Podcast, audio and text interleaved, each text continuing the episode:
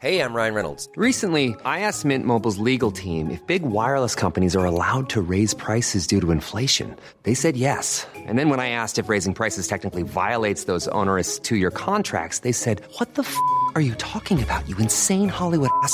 F- So to recap, we're cutting the price of Mint Unlimited from $30 a month to just $15 a month. Give it a try at mintmobile.com slash switch. $45 upfront for three months plus taxes and fees. Promo rate for new customers for limited time. Unlimited more than 40 gigabytes per month. Slows. Full terms at mintmobile.com.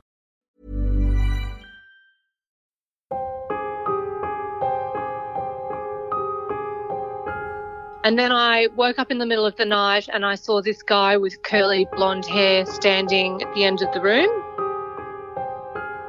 One of the girls that was babysitting says, There's something in this house. And I said, There is. I said, Did it say hello? And she said, The piano started playing notes on the piano. Welcome to the Ghost Files. My name is Karina Machado, and I'm the author of Spirit Sisters, Where Spirits Dwell, and Love Never Dies. For decades, I've been listening to ordinary people tell me about their extraordinary experiences with the spirit world. Now, I'm going to share these moments with you, bringing you all new interviews every week with people who have a spooky story to tell. From seeing an apparition to receiving signs from beyond and messages from late loved ones, plus so much more. What can an encounter with the dead teach us about living? Find out each week on The Ghost Files. My guest today on The Ghost Files is Bronwen Lane, a writer, producer, director, and publicist from Melbourne. On the phone the first time we spoke, Bronwen introduced herself by saying, I see ghosts. I saw one last night. Of course, I thought, yep, here's my latest guest. Today, Bronwen will share some of these intriguing encounters with us, but what we're going to explore in depth is her beautiful connection with her late brother, Justin, who's let her know time and again that he's by her side. A very reassuring thought for anyone who's lost someone that they love. Welcome to the Ghost Files. Thank you so much for having me. It's so lovely to speak with you. And as I mentioned in the intro, the first thing that you said to me when we first spoke a couple of weeks ago was, I see ghosts. I saw one last night, Yeah. which I'm still thinking about. Can you tell us, please, Bronnie, about what you saw then and um, have you seen any since? Yeah. Um, I've, well, I mean, I'm sort of thinking about it now because sometimes it happens and then I, it's just so, such a common part of life these days that I kind of forget about it. But um, from memory, it was, I woke up in the middle of the night and it was just standing there as per usual looking at me. I'm always like, why are they looking at me? My goodness. get a massive fright. Um, and I sat up and screamed, and it didn't. Usually they leave when I scream, but it, it didn't.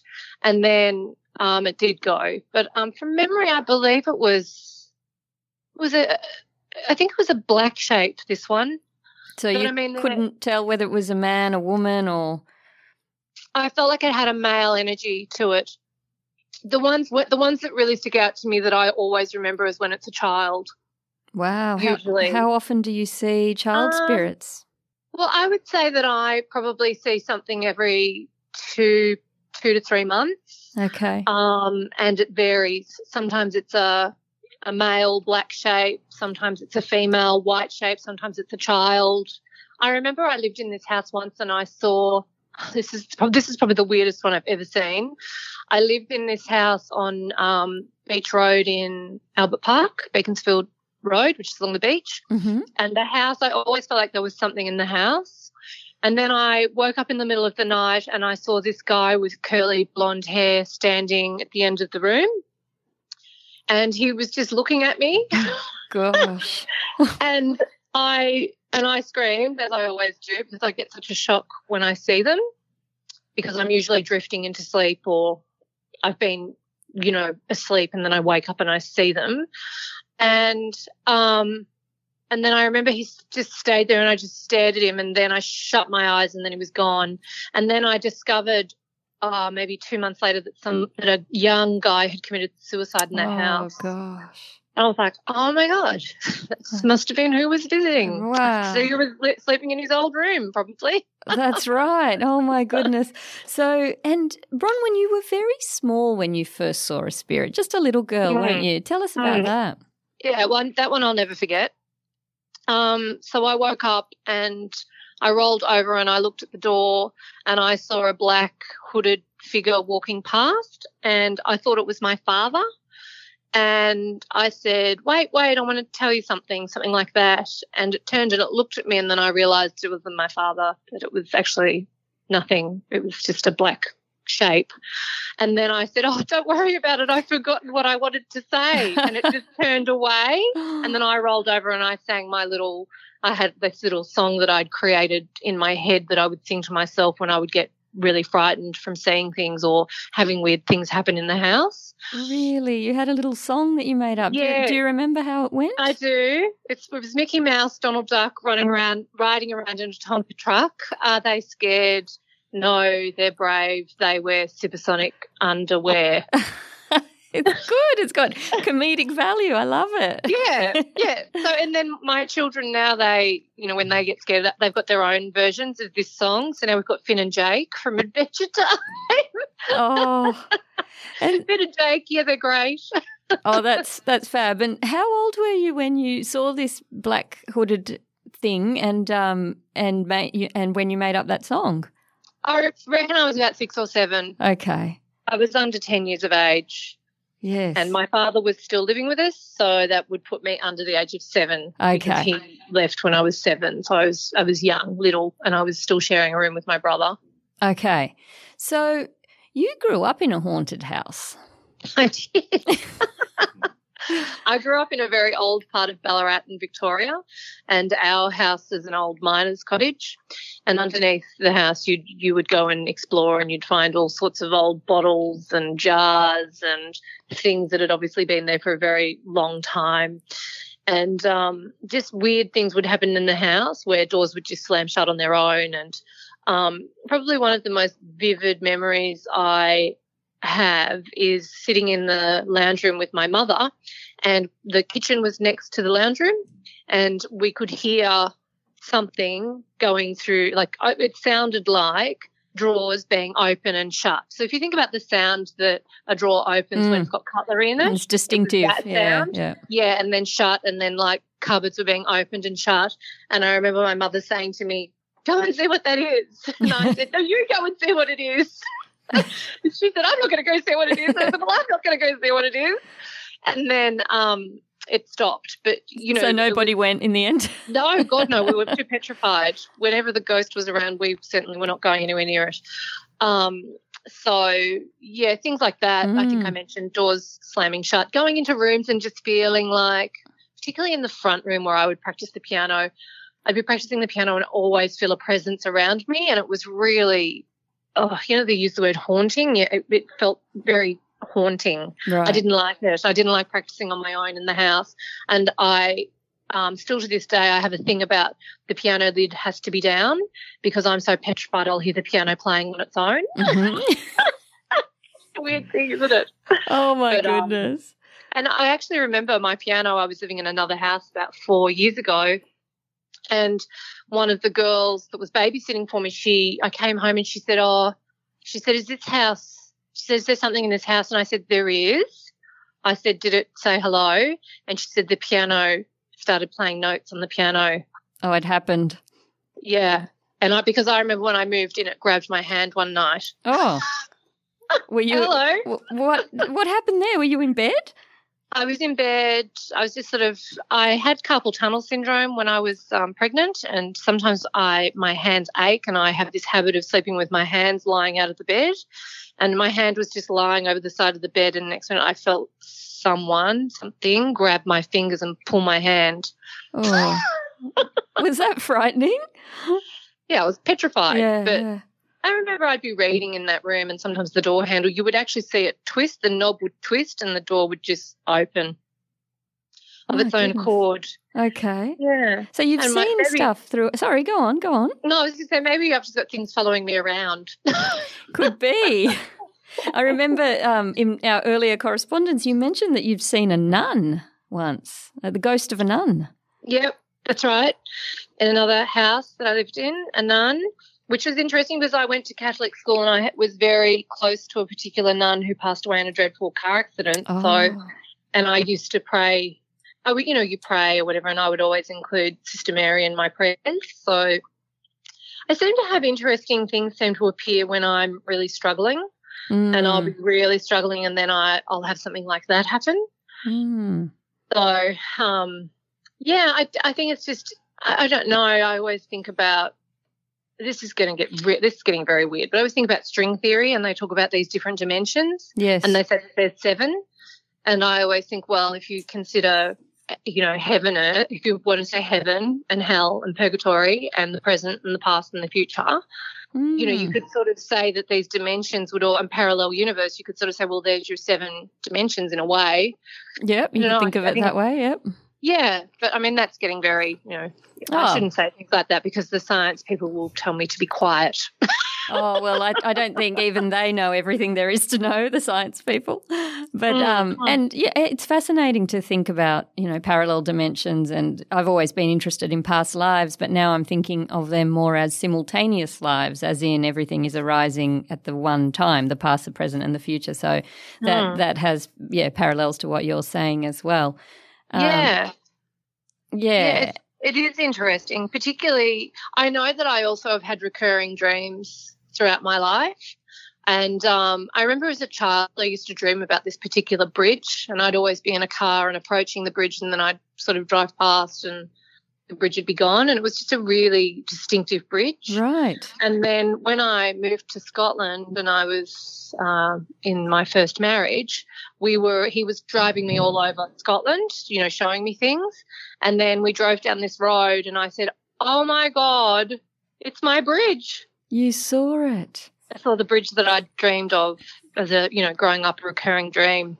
Yeah, so that that gives rise to that idea that it is all happening at once, and some people, for some reason, can access different points on the continuum. Yeah, Yeah, it's I don't know. We just don't know so little about our brain, really, Yes. don't we? that's right. Um, so premonitions, Bronnie, you've had those too. Yeah, I have. So that dream Um, being one of, I guess we could consider that one of them. But um, Yeah. yeah, Yeah, and um, I think probably the one that freaked me out the most would be the Black Saturday premonition, um, where I had I drew, I went to bed, had this dream that there was smoke everywhere and people were dying and the earth was um, trembling, you know, like earthquake sort of trembling and. Um, I was on top of a building and I could see the fire, and I was saying they're dying, they're all dying. oh, And I got up in the morning and I said to my mother, I had the most awful dream last night. There was, I said it was like a natural disaster and a lot of people died. I said, um, I said, and there was smoke everywhere. I said, I really hope nothing bad happens today. And then there was Black Saturday. That's that was the morning of Black Saturday that I oh said that to my mother. oh, the morning the of. oh my god Yeah, and then the next day I said to my mother, "Do you remember I told you about my dream?" And she said, "I'm trying to forget your dream." Oh, yeah, she's a good Catholic lady. So, um, yes. yeah. Yes, I guess it would have been very disturbing. And how did you feel to know that you dreamt of the disaster the night before? I think the problem with those things is that you might have those dreams, but you have really nothing, there's nothing really that you can do about them because how do you know if it's just a dream or if it's actually something's going to happen? Because- Exactly. Yeah. Yeah. And because, you know, you'd, you'd be like some lunatic on a American sitcom if you raced into the, you know, Yeah. into the, the fire station. Quick, there's going to be a fire. That's it. Yeah. So it's kind of futile in a way. So yeah, it's intriguing Yeah. to think what, what purpose they do serve, yeah. and, and whether and- whether it is just a tuning in of sorts that happens. Yeah, yeah. And I was was I pregnant? I'm just trying to think because I remember I must have been pregnant because I remember looking at the paper and people describing how as the fire came towards them, the earth was shaking, Oh. and that and that was the the thing that had been really distinctive in the dream. And I I was thinking it was an earthquake. Maybe it's an earthquake.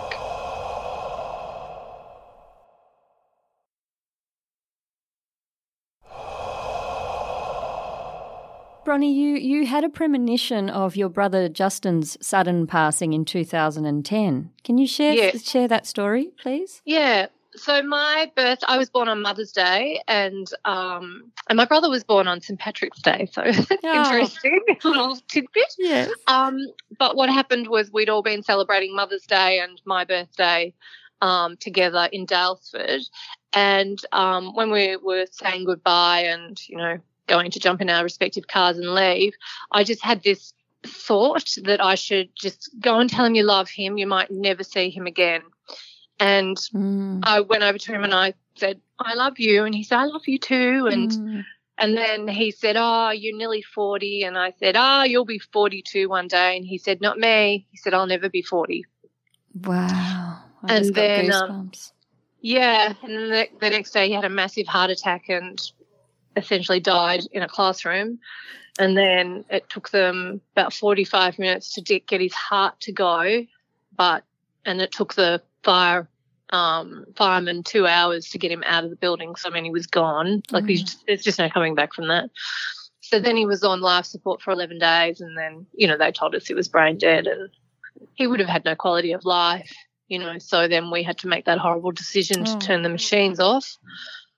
So then we did that. And, you know, I was very blessed to be with him as he passed. And I just, you know, just whispered in his ear, you know, just go into the light, go into the light as he died. oh. And then after that, Bronnie, you had some very beautiful and further moving experiences with his spirit. I did. I did. So um, I remember I was in the kitchen with my mother at our house, and I said, I was saying to her, he's with you. He's with us. He'll always be with you. You can talk to him anytime. Go and mum, talk to him. And she said, oh, he's, you know, she was, as one can understand, you know, stricken with grief. And she Mm. said, oh, stop it. It's not true. And, you know, sort of thing. And then all of a sudden, a door that's next to the kitchen that is impossible to open without human interaction, it just slid open of its own accord. Amazing. And I, it was a sliding door. And I said to my mother, see, that's him telling you he's here. what, um, what did your mother do when she saw that? I can't remember. It's it's that time after he died. I just sort of there's moments. There's just things I remember, but that's one of them. I just know that the door slid open, and I said, "That's see, he's here." I think I spoke to him, Justin. Hi, we love you and miss you, but we understand it was your time to go. It's amazing that you were able to say that. And I, I know that you shared a really profound and beautiful bond, the two of you. like not everybody has siblings, but you know, everybody has a different sort of relationship with their siblings. And I think because my father left when my brother was so little, that in a way I took on a not quite a co-parenting role, but in a way a co-parenting role. And my mother, even when we were deciding to turn the machines off, she said, "It's your choice as much as it's mine." Mm. And um, I remember he was very, he was different. He had a thing called Klinefelter syndrome, and he was probably Asperger's. Um, but you know, that's sort of become something that's very diagnosed these days. Whereas back then it wasn't. It was just like that kid's weird. Yes, yeah. Um, and you know, he had learning disability, so that he was different. He just had his own. You know, he's just a different unit, Mhm. and I felt very protective of him. And with having a single mother and growing up in the 70s and 80s in Ballarat, um, you know, I know when my mother would have to make decisions, we would make those decisions together. Um, you know, should he go to boarding school? Yes, mum, I think you should send him to boarding school, get him out of that school where he's being bullied. yeah. Um, I remember, you know, getting into fights with other kids because they would bully him, and because our father was gay as well, so, you know, bisexual. He left Right. to pursue a gay relationship in Melbourne. Although my mother says that she said go and do that, and you've got Yeah. to pick. You know, you can't have both. Right, right. Fair enough.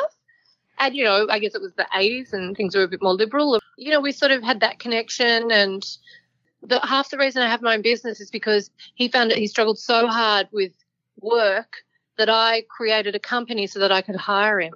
right. And just as just as my company was starting to take off, he died. And I, you know, I just felt like, oh, that's so cruel. That's so cruel. yeah. He was, you know, just started to study teaching at university. He was finally getting his life together. It seemed like he'd found his niche. Yeah. And then next minute he has a massive heart attack and dies. And, you know, we had that experience of the door opening. And I remember when I came back to Melbourne after he had died, sitting at my computer to try and work. And I'd never had a screensaver on my Mac before. Mm-hmm. And my brother was very into computers and technology and he fixed computers and a big gamer. Mm-hmm. And I sat down and there was the most beautiful screensaver on my computer that had never, I'd never had a screensaver. oh, And I just knew that that was him communicating to me. yes. And um, sometimes, not very often, sometimes that screensaver will come back and I'll know that that's him just letting me know. Like, he doesn't visit me very often now, but Mm. just sometimes, just sometimes when I'm really struggling, I'll, you know, I'll get a visitation in a dream or like the screensaver or there'll be something. Okay, something to give you comfort in, in a trying Yeah. time. Yeah. Yeah. Yeah. Just to let me know I'm still here. Yes. You know, I, there's been times when I've asked directly for help and received help. Um, and times when I've just been struggling and he's come to me in the dream and held my hand and said, It's going to be okay. You're going to get through this. Just know that I'm holding your hand through it all. Um, that is so beautiful. yeah, yeah, which is really lovely. Um, and I really feel strongly that he looks over my daughter Mm-hmm. um, to protect her Yeah. because she he had this really unusual um, mannerism where he would hold his arm, one arm, he'd hold one arm with his other arm, but he'd do it behind his back. Do you know what I mean? Yes, of- yes. yeah. And my daughter does that. Oh, I've never really seen anybody else do it, just like it's sort of like almost a relaxing thing. yep, yep. And that's what he did, and he did that his entire life. And then I, see, my daughter wouldn't even know that because she was two when he died. Right. So it's just every time I see her do that, I'm actually a bit freaked out by it. Yeah, yeah. So that that connection continues into the next Yeah. generation as well. And um, and Bronnie, I know that actually not long after he did pass, you had a type of epiphany, a type of vision of his Yeah. energy and where he was Mhm. traveling to. I was falling asleep, and I had this this idea came into my mind, sort of like a vision in a way, of his energy, of him collapsing in the classroom, and his energy sort of like a slingshot, just going all the way out into the universe and going as far as it could go, like as if you're pulling a slingshot back. Mm-hmm. and then just being let go and that energy just coming all the way back in sort of like to be recycled and um, i felt like at that point probably reincarnation does exist but there's a part of us that's left behind I see. Yeah, yeah. and um, i felt like i hope that whatever his next life is that it's a beautiful life and i you know just had thanks that there would always be a part of him also with us Yes, yes. That's that's a lovely idea, isn't it? To think that yeah yeah, it's like different aspects of us in different dimensions as well. In in a way. Yeah, and I guess if we think of energy, and it's interesting to think whatever it is that makes us us could go somewhere, and that that energy could be split apart, and yet never leave- be apart uh, uh, in a way. Yeah. which is interesting. That then makes me think, why is it that we meet people sometimes and we've never met them, but they seem so familiar to us, That's right. or we just connect with somebody for some reason, and we might say, oh, it's because we have common interests, but actually, it's almost like looking in a mirror when you're talking to them. It's absolutely intriguing. And I know that for you, Bronnie, losing your brother in this way and your contact with him and his reassurances that he's still with you, that really led you to reassess your life and um, what you wanted to create in your life. Could you share something about this? So I guess I'd started my company and, you know, I sort of had dreams of of being a filmmaker and, you know, a really respected writer and but I probably was just plodding along as a single mother and I'd released a children's book and and you know, I was probably waiting for things to come to me a little bit. I think after that happened, I, you know, once I'd gotten through the grief, which was crippling, I was much more driven to just get out there and do everything that I wanted to do. If I wanted to write screenplays, write screenplays. If I wanted to work in the film industry, to do everything I could to do that. If I wanted to write more books, to write more books and get them published. And it became very apparent to me that, you know, we have this life and we really need to make the absolute most of this life, you know, to really cherish every moment, even though it can be hard and to really try and focus on living now and just to, you know, work on manifesting what I want. Yeah. So, what I love about what you're saying is that, in a way, what Justin has done is gifted you this um, beautiful sort of burst of creativity and um, willingness to embrace the moment. What it made me do was actually work harder to achieve the things I really wanted to do rather than sit back and wait for it to happen. It sort of made me say, nobody's going to come to you and, and make that happen. You need to make that happen.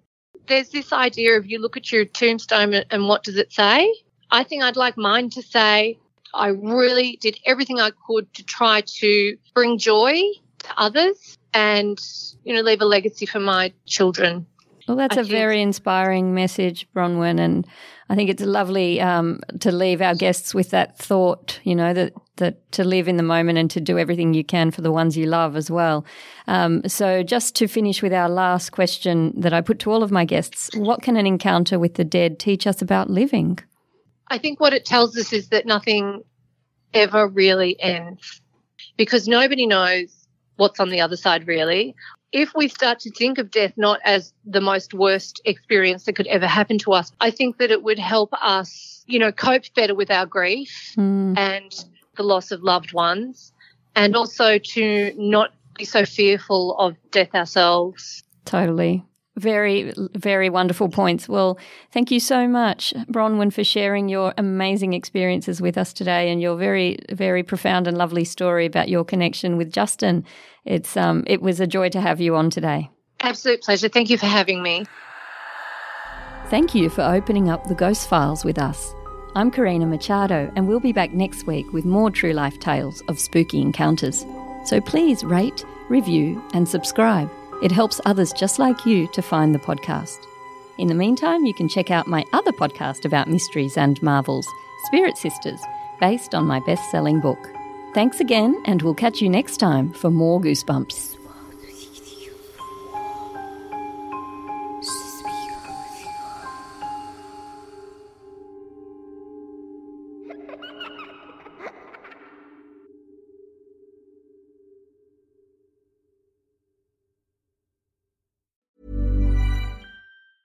Planning for your next trip? Elevate your travel style with Quince. Quince has all the jet setting essentials you'll want for your next getaway, like European linen, premium luggage options, buttery soft Italian leather bags, and so much more. And is all priced at 50 to 80% less than similar brands. Plus, Quince only works with factories that use safe and ethical manufacturing practices. Pack your bags with high-quality essentials you'll be wearing for vacations to come with Quince. Go to quince.com slash pack for free shipping and 365-day returns.